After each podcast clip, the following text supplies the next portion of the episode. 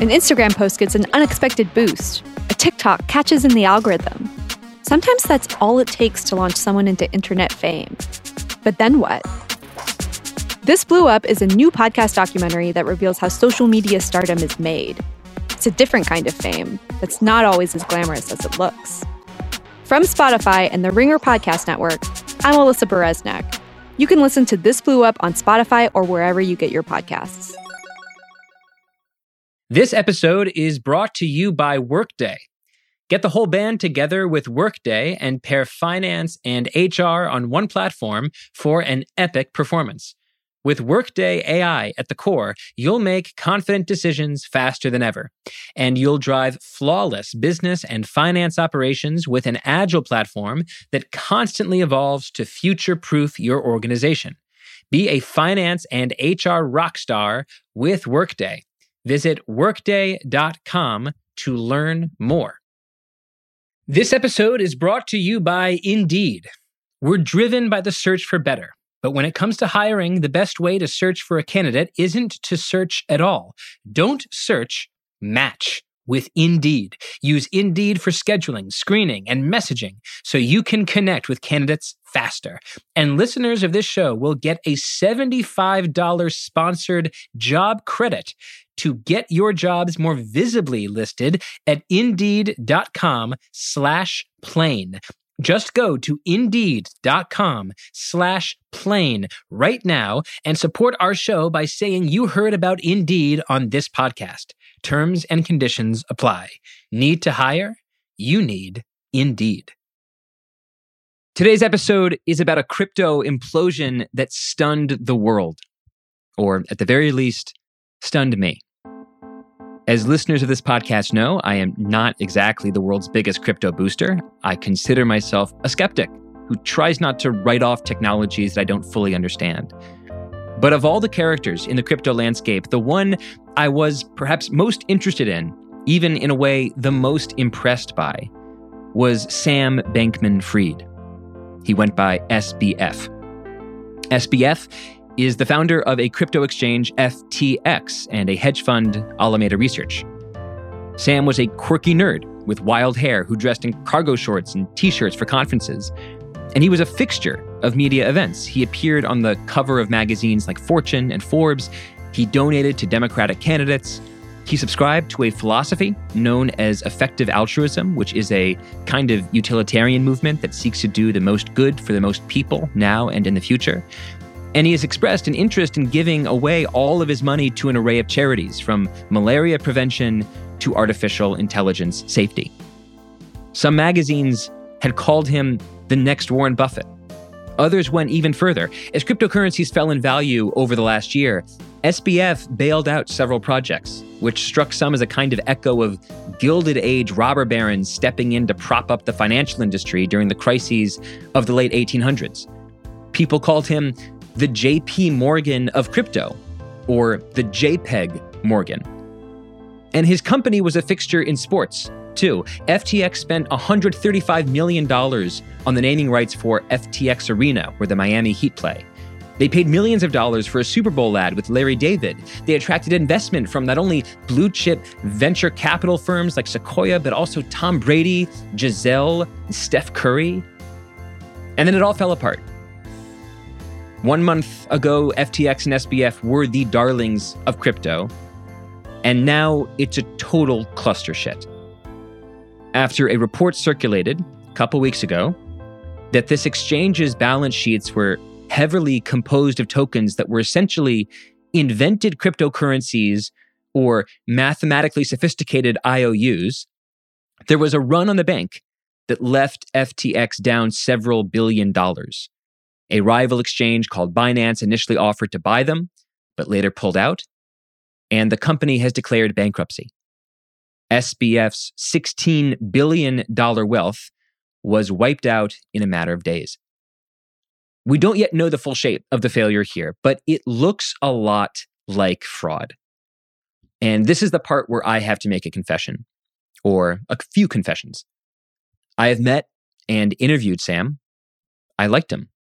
I thought he was charming and weird and smart and playfully intelligent, game to answer questions about the intersection of crypto, the greater good, the nature of capitalism. I liked that he talked about crypto not like a true believer, but rather like a guy who stuck a drill in the ground, found a $1 billion in oil, and decided he didn't really care that much about oil, but he'd like to soak it up and give it away to better causes. That was a really interesting perspective from the richest 29 year old in the world. Another confession the movement that F- SBF subscribed to, effective altruism, is a movement that I have respected for a long time. In fact, when I lived in New York City for several years, one of my subletter roommates was a philosopher named Will MacAskill, who is now a leader of that movement, effective altruism, and was until recently sort of a moral consigliere for Bankman Fried. I knew Will. I knew that Will trusted SBF. And so while I never wrote or podcasted or had any money or any financial relationship with FTX, I sort of admired Sam's strangeness from afar. I admired the causes that he gave to, including and especially pandemic preparedness. And now, like a lot of people, I think he may have been a fraud. I want to stress that we don't yet know exactly what happened, but at least one plausible scenario is that SBF was in charge of both a trading platform FTX, and a hedge fund. That meant he had access to customer funds that he could bet with. And when the hedge fund made a series of bad investments, he may have transferred customer funds to fill that hole. That is incredibly bad. It might meet the legal definition of outright fraud. And it makes me feel like this guy that I kind of admired from afar might have been less of a JP Morgan and more like a bizarro Elizabeth Holmes, the CEO, former CEO of Theranos. If you recall, Holmes had a costume the black turtleneck, the red lipstick. SBF had a costume too the frizzy hair, the disheveled clothes. Holmes hid her fraud with bluster and confidence. SBF hid behind this illusion that he was in on the joke, that he partially understood that some crypto valuations relied on a kind of infinite Ponzi scheme, where Holmes seduced with impressiveness, SBF may have seduced by being disarming. I don't know. Maybe there's a ton we still don't know about this. Maybe there's a more innocent explanation. But right now, I don't think there is. I think people got played. Now, there are so many lessons we can draw from an implosion like this, an Icarus story like this. I think one of the lessons is the dangerous power of stories. When SBF was raising money from Sequoia, which is one of the most famous and successful venture capital firms on the planet, he reportedly wowed the entire VC movement, the entire VC team, while playing a video game on a separate screen. So at the same time, the fact that he could secure millions in funding from discerning investors while playing a video game, it was seen as a sign of incredible genius, right? His ability to do nine things at once, which is an important trait for a founder. But now in retrospect, it looks like Sequoia gave their money to a kid who was either in way over his head or worse, was so unmoved by the immorality of his entire enterprise that he couldn't be bothered to give investors his full attention. Another lesson is that we, the media, kind of suck at allocating our trust. We idolize wealth. We idolize people who braid mainstream success and radical personality quirks. We Hollywoodize complicated characters and fail to ask the hard questions. Questions like, hey, Sam, you run a trading exchange that has an obscure and complex relationship with a hedge fund? Are we sure that's above board, or is this arrangement an obvious invitation for duplicity and fraud? Well, today's guest is no stranger to writing about duplicity or fraud in the business world. Bill Cohan is a longtime best selling finance journalist whose latest book, Power Failure, traces the rise and fall of GE. He's been following the SBF FTX crypto meltdown, even as he's producing a documentary on the state of and future of the crypto industry. And he provides us excellent background on the finance aspects of this disaster, even as we debate what it means that we were all duped, or so many of us were duped by this bizarre and extraordinary character. I'm Derek Thompson. This is Plain English.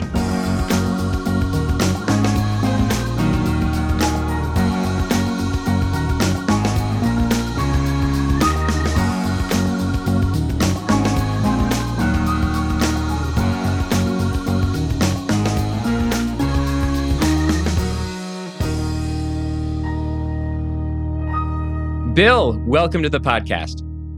Thank you for having me. It's great to be here. A real honor.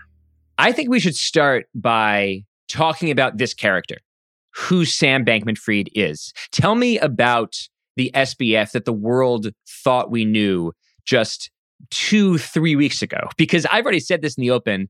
I interviewed him about a month ago. I had no idea that this guy was about to become the most infamous name in business.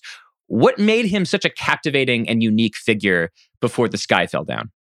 Yeah, I thought I've thought a lot about that, uh, Derek, in the last uh, few days, and you know, I had I interviewed him for this documentary film about crypto that I've been working on for the last year, uh, last December. So think about it, last December, like Bitcoin peaked last November ish at like sixty nine thousand. So in December, you're talking about uh, SBF, Sam Bankman Fried, you know, flying into New York on a cold winter night. You know, we're up in this, uh, you know, hotel on 6th Avenue at like 55th Street. And um, I'm freezing. I mean, I'm freezing my ass off. And he comes in, of course, in his shorts and his t shirt, looking like a mini, uh, you know, Albert Einstein. And you got to remember, he's at that point, he's 29. He's the richest person under 30 in the world. So already there's this aura about him. He comes in, t-shirt, shorts. It's cold. He doesn't seem to feel it. Um, talking about being a vegan. His parents uh, are both Stanford law professors. So I'm I'm sorry, I don't really know anybody who's both of whose parents are Stanford law school professors. He graduated from MIT in physics. So already, okay, uh, anybody who has a degree in physics in college, you know, is already on a separate plane from mere mortals. And then having a degree from MIT in physics puts him, you know, on a separate plane. And then he goes and becomes a, you know, a trader at a hedge fund downtown New York, you know, et cetera. So I think the com- this resume, the combination of the resume, the parentage, the DNA, the appearance, the wealth, you know, having accumulated, and like this FTX name being everywhere, right on the on the stadium in Miami, on the freaking uh, you know umpire uniforms, uh, his influence in Washington being the second largest donor to the Democrats, you know, in this cycle after George Soros. I mean, I mean,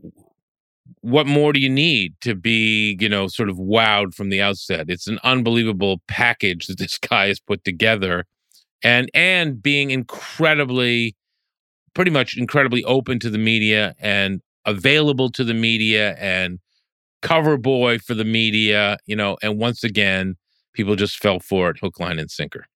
Let's do a little TikTok on the week leading up to the FTX bankruptcy filing. Um, there are a lot of steps here that I am not going to collapse for our purposes, but basically, I see this as a three part story. Part one, there are rumors and revelations that FTX's balance sheet is composed of tokens that it invented um, and that are potentially nearly worthless. Customers freak out, and there's a run on the bank. Part two, as it goes with bank runs, sometimes FTX does not have the cash on hand that it needs to fulfill all these requests. They used to have the cash, but the cash is gone. It is somewhere else. We will return to this mystery in a second. And then part three, after this bank run reveals this 8 billion to maybe 16 billion dollar hole in FTX's balance sheet, SBF scrambles to raise funds or otherwise collapse into bankruptcy. Yeah, so this finally gets us to the big question, which is what the hell actually happened here? You know, where's the money, essentially? Where's the money, Lebowski? So the story that most people seem to be telling is that FTX of course, was not just a trading platform. It was a trading platform attached to a hedge fund called Alameda Research. And that hedge fund had been making absolutely wild amounts of money during the crypto boom. But when asset values crashed, the hedge fund was wiped out. And SBF tried to fill the hole by transferring customer funds into that private, private investment fund. But as the market continued to be a disaster, he then lost that money too. And as a result, the entire thing imploded. Is that your closest understanding of what we're looking at here with FTX? Well, first of all, it's important, I think, to to not uh, project, n- not be definitive about what we know or don't know. I mean, obviously, there's some been reporting, and usually the Wall Street Journal and Bloomberg or whatever, who are sort of leading the charge here, are and the New York Times are are responsible in trying to get it right.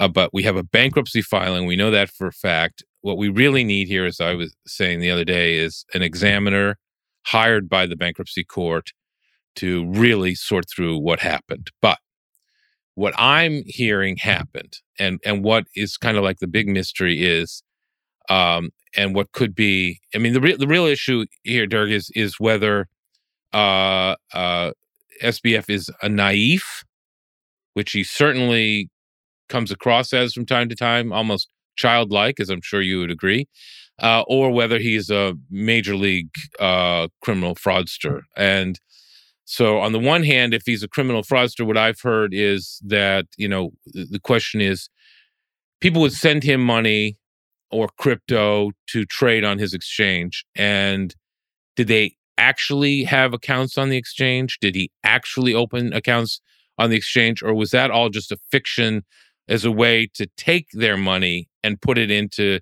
his hedge fund? Like it never even was on the exchange. And there never really was. This is one theory never really were any accounts on the exchange. So all these customers, whether there's a hundred thousand or a million, is the latest number is, they gave him all this money, and he just hived it off into Alameda Research. Okay, then so that's that would be completely fraudulent and criminal, and that's jail time right there. Then I've heard that he uh, had these tokens, you know, the shit coins, which you know and they were thinly traded because he controlled most of them. And then he, you know, gave or you know he exchanged 500 million of them in exchange to to CZ over at Binance in exchange for his stake in uh, FTX that he wanted to sell. So he got shitcoins in return, and then he, when he realized he wanted to sell them, you know, all all hell break loose. But in the before that, you know, apparently we, we don't know yet, but apparently our boy SBF was using the shitcoins as collateral for margin loans. We don't know who was making those loans to him. That would be nice to find out. But as the value of the collateral, the shitcoins fell because CZ said he wanted to sell his 500 million worth of them, then he got the margin loan spiral just spiraled out of control can I, can I, uh, this is this is great. I, it's exactly where I wanted you to go. I just want to tap the brakes here for people who might have their head spinning when you say collateral and margin loans. I mean, you're you you've written about this for years, so you're the perfect person to ask about this in plain English. Like, what are you talking about when you're talking about using collateral for margin loans? And then maybe, if you can, try to introduce the idea that that collateral in this case is a made up crypto token.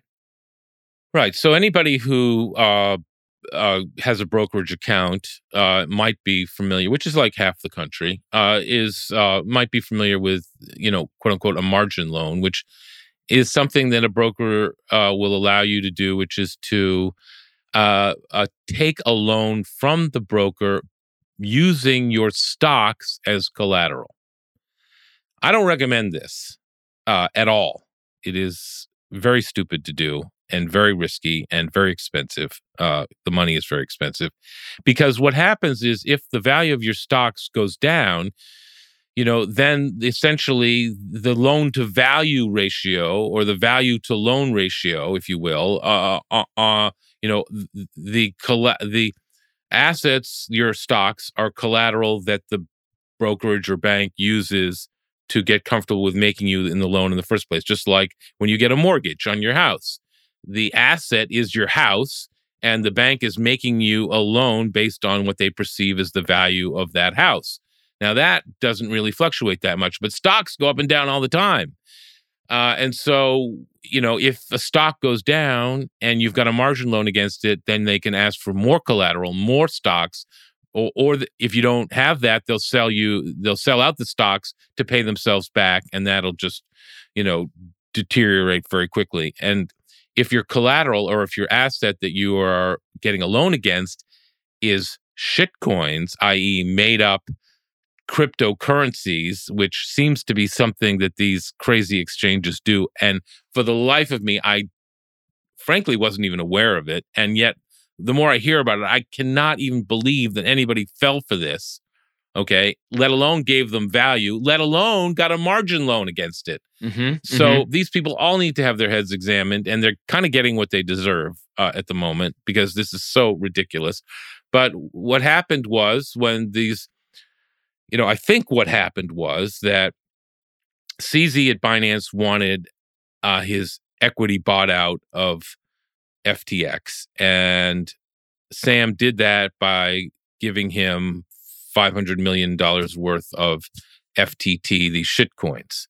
And then he said, you know, at some point when he started here looking at that balance sheet that came out, which I, by the way, not sure anybody could ever uh, decipher, but people did. And uh, anyway, that's another that's another rat hole to go down. But uh, you know, when he just said he was going to think about selling uh, these shit coins because they were for shit, uh, then the margin loans came in because the value of them started dropping and the, therefore the asset value had decreased and the margin calls came and the spiral began. Uh, SBF needed to make those margin calls, needed cash, and either he tapped into his customers' accounts or he had already tapped into them. And then customers wanted their money back because it seemed, it seemed like it was spiraling out of control. And of course, he didn't have it because he had uh, either invested in all these, you know, he invested in Sequoia or whatever, all the things that, you know, Alameda Research was investing in. Right. And and that's why a lot of people in Wall Street are trying to think about what the right historical analogy is. You know, is this Theranos? Is it Enron, WorldCom? Is it is it a, is it a Lehman moment? We don't know for sure what it's going to be because we don't know exactly what happened yet, and we're still trying to piece it together.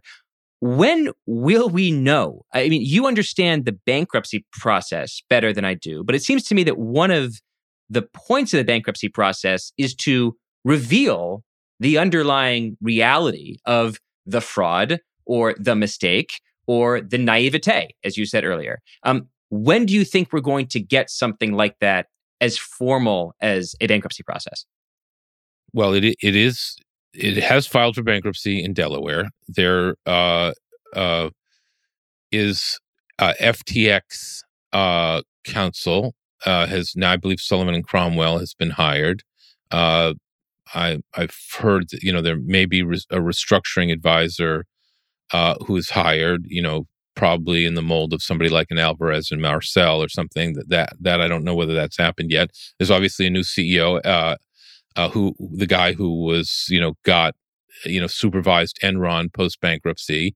So the guy you know kind of knows what he's doing or should in this situation. Uh, SBF is gone. He's acting as an advisor. He's probably singing like a canary uh, at this point, or if he'd better be. Uh, he's hired uh, Mike Milken's counsel from Paul Weiss, which is telling. Um, Why is that telling?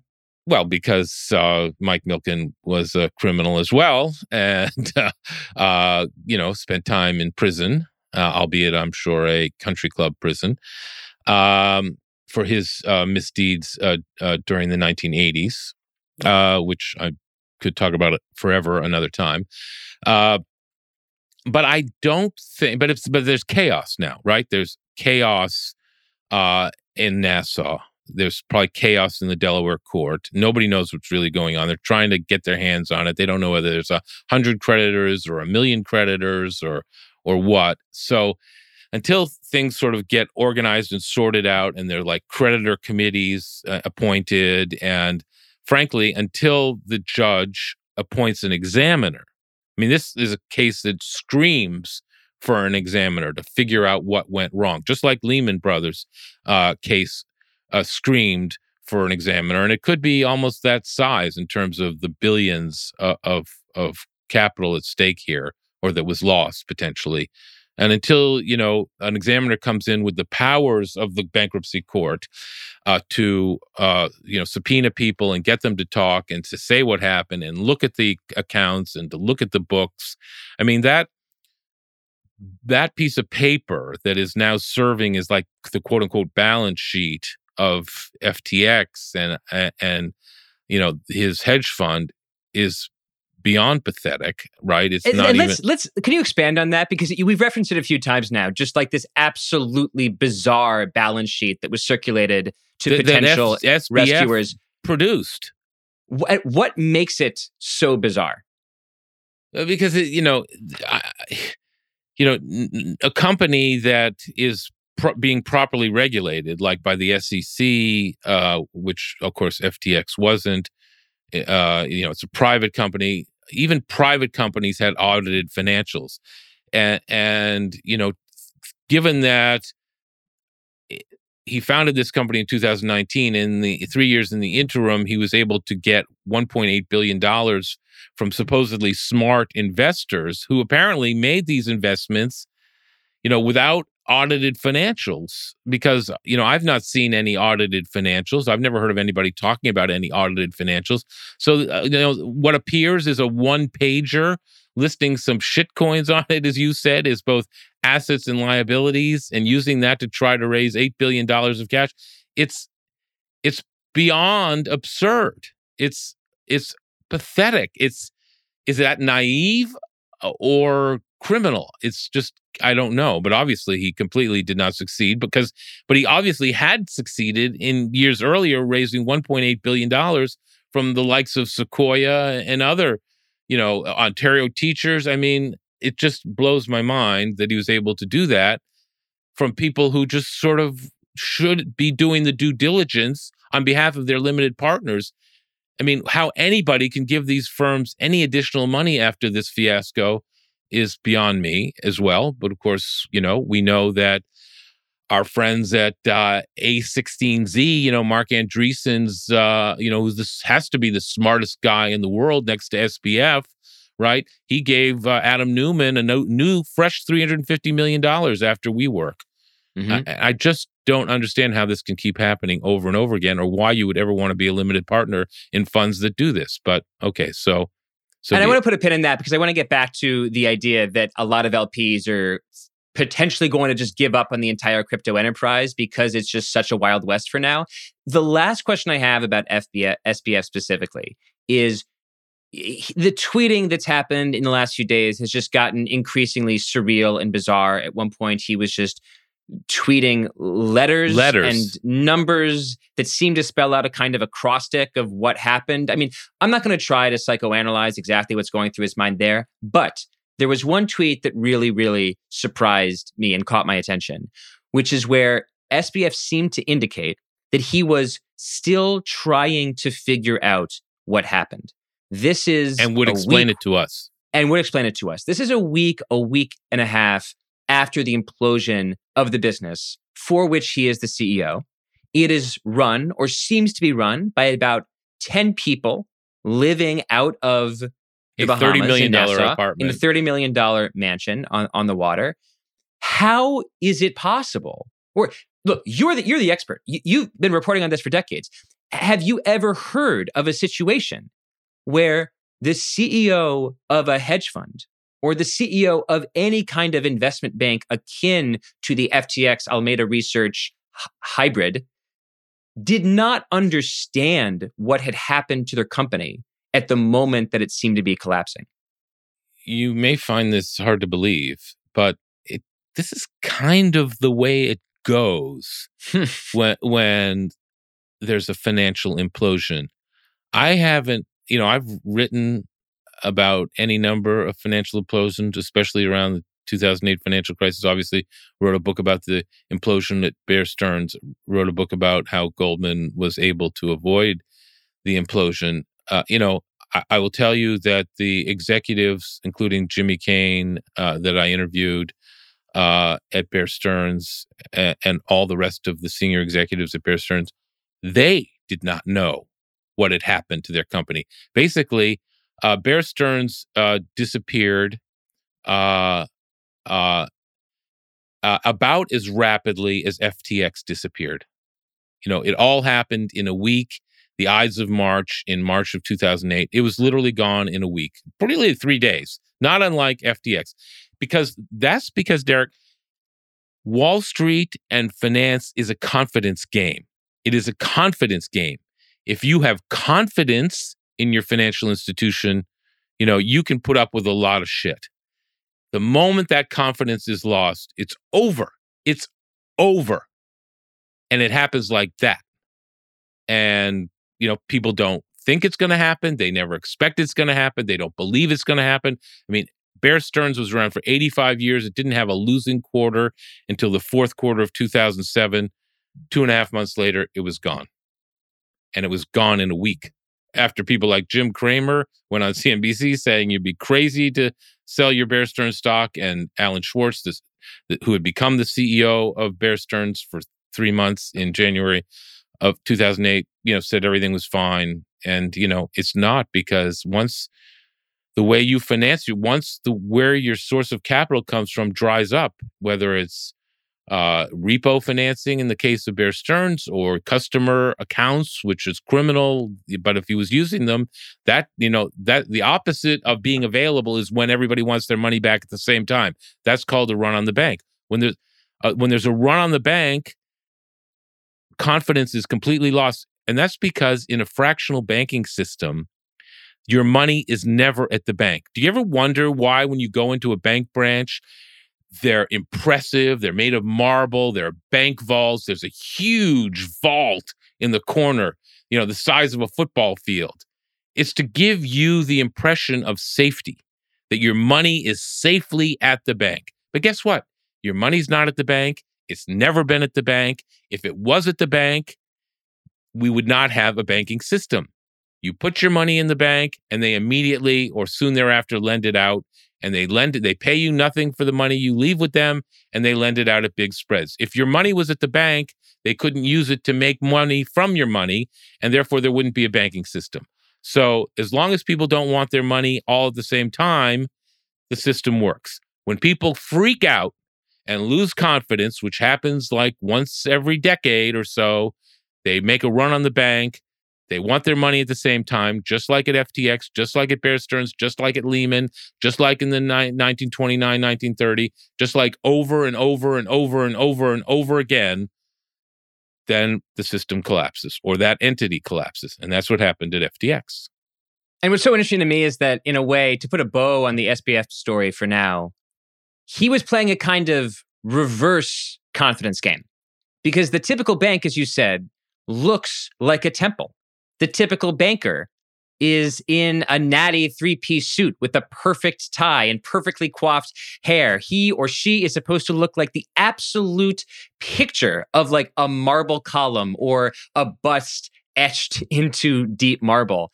And SBF was playing the exact opposite game. I never comb my hair. I am never going to look comfortable in a suit. I'm going to wear t shirts and cargo pants.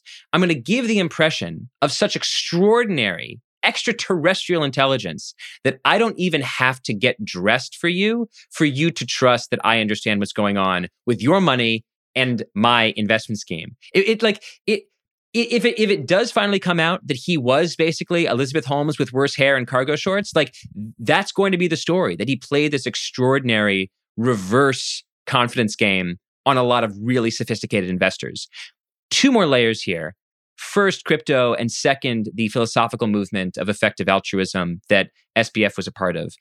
You know, I'm really curious what this does to institutional investor trust in crypto. Like, of course, there's going to be a vibe damage. It's rough to have the white knight of your industry revealed as a fraud or a failure.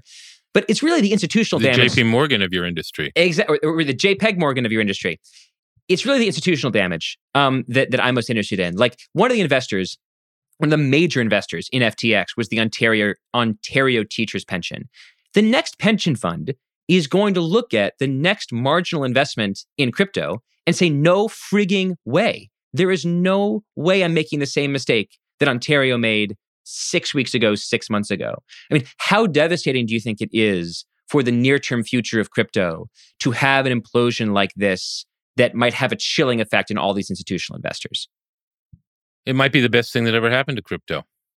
Just like the implosion of Internet 1.0, pets.com was the best thing that ever happened to the internet, right? I mean, you know, it went from being a total speculative paradise or, or nightmare uh, after March of 2000, you know, when, when it was, remember, you know, you're too young to remember eyeballs and, you know, all the crap that was being slung about all these companies and all they, you know, they all went public. They got their capital, they spent it on marketing to try to get eyeballs or creating their website, and then it all crashed out. And then out of that, out of that wasteland, that that that you know the forest fire the raging forest fire of that that came green shoots and out of that came you know the googles the amazons uh you know the next generation of companies in the internet that actually could use it could could actually provide services and products that people wanted and could actually make a profit and you know now of course that's web 2.0 now, of course, people have started talking about Web 3.0 and how it's going to be decentralized again, blah, blah, blah. Let's not go down that rabbit hole, but that whole concept might be on ice now.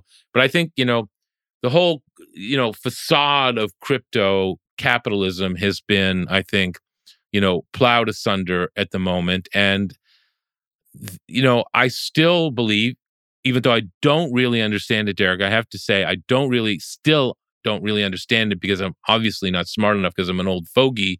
But, you know, perhaps there's something to the blockchain and the technology behind Bitcoin and cryptocurrencies that might be useful and can be built upon to make something that might be truly innovative and, and valuable for society. And, and but I think, you know, s- clearing out this underbrush of all this crap and you know the, all the shit coins and all the 2000 coins that are traded on Coinbase and, and uh, you know, all this BS that's being flung at us for years now, um, I think will be potentially quite healthy. This episode is brought to you by Workday. Get the whole band together with Workday and pair finance and HR on one platform for an epic performance. With Workday AI at the core, you'll make confident decisions faster than ever. And you'll drive flawless business and finance operations with an agile platform that constantly evolves to future proof your organization. Be a finance and HR rockstar with Workday. Visit workday.com to learn more. This episode is brought to you by KPMG. The people at KPMG make the difference for their clients. Talented teams leveraging the right technology to uncover insights that illuminate opportunity. KPMG teams together with their clients, working shoulder to shoulder to help grow and transform their enterprise. Are you ready to make the difference together? Go to visit.kpmg.us backslash transformation to learn more. This episode is brought to you by Jiffy Lube. Cars can be a big investment, so it's important to take care of them. I once got a car that I started out with 25,000 miles on. I got it to over 200,000 miles because I took care of it. You know how you take care of a car? You take care of the maintenance, the oil, the brakes, all that stuff. And if you don't, you can have a car just completely fall apart. When your car needs maintenance, head to Jiffy Lube. They provide automotive excellence at speed. Get your oil change, brakes checked, tons of other multi care services. It's all done by expertly trained technicians who actually care about taking care of you and your car. Jiffy Lube, car more. To find coupons and start an instant online estimate, visit jiffylube.com. I think bending over backward all the way to be fair to crypto in this moment when no one needs to be fair to crypto, it is of course possible we can see some kind of forest fire effect that we saw with Web 2.0 in the early 2000s, where the pets.com crashes, uh, the pets.coms of the world crash, and the Amazons nearly go bankrupt but end up becoming the next behemoths of the 21st century. Of course, something like that could happen. But there's something that you said that I think is really potent, which is that you just said, I'm a smart person but I might not be smart enough to get crypto. So who knows? Maybe I just have to like trust that smarties better than me are going to figure out the way forward in, in Web3, crypto, decentralized, whatever. It is potentially precisely that attitude that is responsible for giving us people like SBF. A lot of really smart people at a lot of venture capital firms saying, you know what? I'm really smart. I've bet I've made huge bets in hard tech. I've made huge bets in consumer tech. I've made huge bets in, you know, native apps, etc. I don't think I'm smart enough to really understand what's going on in crypto, but damn, these physics majors from MIT really seem smart and they dress weirdly and they talk in circuitous language and it sounds really brilliant and I might as well write them a check for 100 million dollars to see what all this is about. And it turns out that the fact that these people who are very smart didn't feel smart enough to truly understand what crypto was about was an important signal that there was no underlying product. There was the promise of a product built upon a interesting piece of math and technology, but hadn't yielded anything of use to actual consumers, certainly in America. Like th- there is always that possibility that your uncertainty is actually the most important signal here that underneath all these promises, it's just a lot of hand waving and shitcoins. Well, of course, that is absolutely correct. Okay, there's no question that that is absolutely correct. Uh, and, and and that has you know at one point created a trillion dollar industry out of nothing that's now shrinking close you know getting its three, way three trillion at its peak right three trillion at its peak and now about 700 billion yeah right uh, uh, but on the other hand you know, both things can be true. It can be true that we don't understand it for shit. And it can also be true that it's might have some value at some point. Like, I don't understand, you know, I don't understand how my iPhone works. I don't understand how a car works. I don't understand how a combustion engine works. I don't understand how an electric engine works. I don't but understand. But you do understand how to use all those things because you drive a car and you use a phone and you turn on a combustion engine. I think it's a really important distinction that you is, don't but use I, but there was a time when I didn't understand, and there were times when people freaked out about cars absolutely freaked out about cars. You know, I had just written this book about GE. You know, GE was 100 years ago the first manufacturer of electric cars. Have you ever seen people trying to drive the first electric cars or the first ele- combustion engines? It's like Laurel and Hardy. It's like uh it's like the Three Stooges. I mean, people it, uh, didn't I mean, I didn't understand, you know, Wi-Fi or internet, the internet when you know, remember Katie Couric? What's this thing, the internet? What is this internet thing? I mean, it takes time for people to internalize it, to adapt it, to get used to it, to trust it. And I think we're just like kind of in the early innings of whatever this thing is. Uh, speaking of extraordinary downfalls of uh, once esteemed companies, you have a new book out about I about GE called Power Failure. Tell us a little bit about this book that comes out this week and why you chose this subject for your latest book. Well, again, it's it's not unlike kind of Michael Lewis being embedded with uh, you know SBF. You know, I once upon a time worked at GE Capital when I first got out of uh, business school uh, back in the '80s, and all of a sudden, this company that was once the most valuable company in the world, the most respected company in the world, the most revered company in the world, the, with a CEO who was the C, the manager of the century, who created unbelievable technology. The technology that Google created, that Microsoft created, that Apple created, all rolled up into one. I mean, there was no better technological leader than GE, you know, a 130 year old company. And next thing you know, it's a dead body on the floor. So just like I uh, wanted to know what happened to Bear Stearns, just like I wanted to know what happened to G at Goldman Sachs, just like I wanted to know uh, what happened in the Duke lacrosse scandal. Uh, I wanted to know there's a dead body on the floor, namely GE after 130 years. How did it get there? How the hell did it get there? So I spent three years trying to figure it out. And I pretty sure I figured it out. And that's what this book is about. And uh, I think it's a riveting story. Uh, of course, what writer doesn't think what they've written is riveting? But, uh, you know, to see the most the sub the, the, subtitle is the rise and fall of an American icon. I mean, there was no company more iconic around the world than GE. And you know, Hank Paulson, former Treasury Secretary, said that to me himself. I mean, you know, when he goes to China, that's what they talked about. GE. What happened to this company? How did this happen? How did it go from the most valuable company in the world in 2001 to irrelevant 20 years later? Is there a thread that connects the fact that Jack Welch and Immelt, the CEOs of GE, were among the most respected CEOs by the media for a period of their tenure. And now your book asks us to reevaluate the legacy of their tenure. Is there a thread that connects that to the fact that the media doesn't seem very good necessarily at picking out the CEOs that are going to have the best track record in the long run? We fall in love with people who either fit a very specific um, uh, archetype, like Elizabeth Holmes, or people who violently push against that archetype, like SBF, but seem to not have a great track record of of identifying those leaders that uh, uh, are the best for the long run of their company.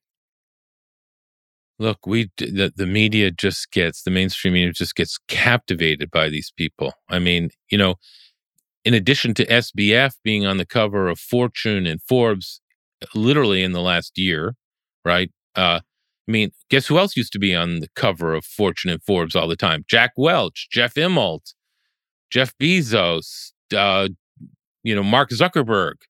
You know, we, um, uh, you know, Miss Theranos, Elizabeth Holmes. I mean, Adam Neumann. We fall in love with these people. You know, in America, we love to build people up and we love to tear them down. That is just the arc of the narrative that we get totally entranced by, you know, whether in politics or in business or sports. It's just what we like to do. And so, you know, that's what happens in business. That's what's happening, you know, with SBF now. That's what's happening with Jeff Immelt and Jack Welch and Elizabeth Holmes and Adam Neumann. I mean, that's, and, you know, Mark Zuckerberg, that's just the, the way it goes. And it's probably not healthy because you know the ups and the downs you know this culture this reverence culture that we've developed especially for people with you know billions of dollars in their net worth is not healthy because a lot of money is lost along the way by people who don't know better who think there's some great thing being here that you know their fear of missing out uh, and what really happens is they their their money disappears and they wonder what the hell happened certainly seems to be what happened in this case. Bill Cohan, thank you very much. Thank you, Derek. It was a pleasure. Thank you for listening. Plain English is produced by Devon Manze. If you like the show, please go to Apple Podcasts or Spotify, give us a five star rating, leave a review, and don't forget to check out our TikTok at plain English underscore. That's at plain English underscore on TikTok.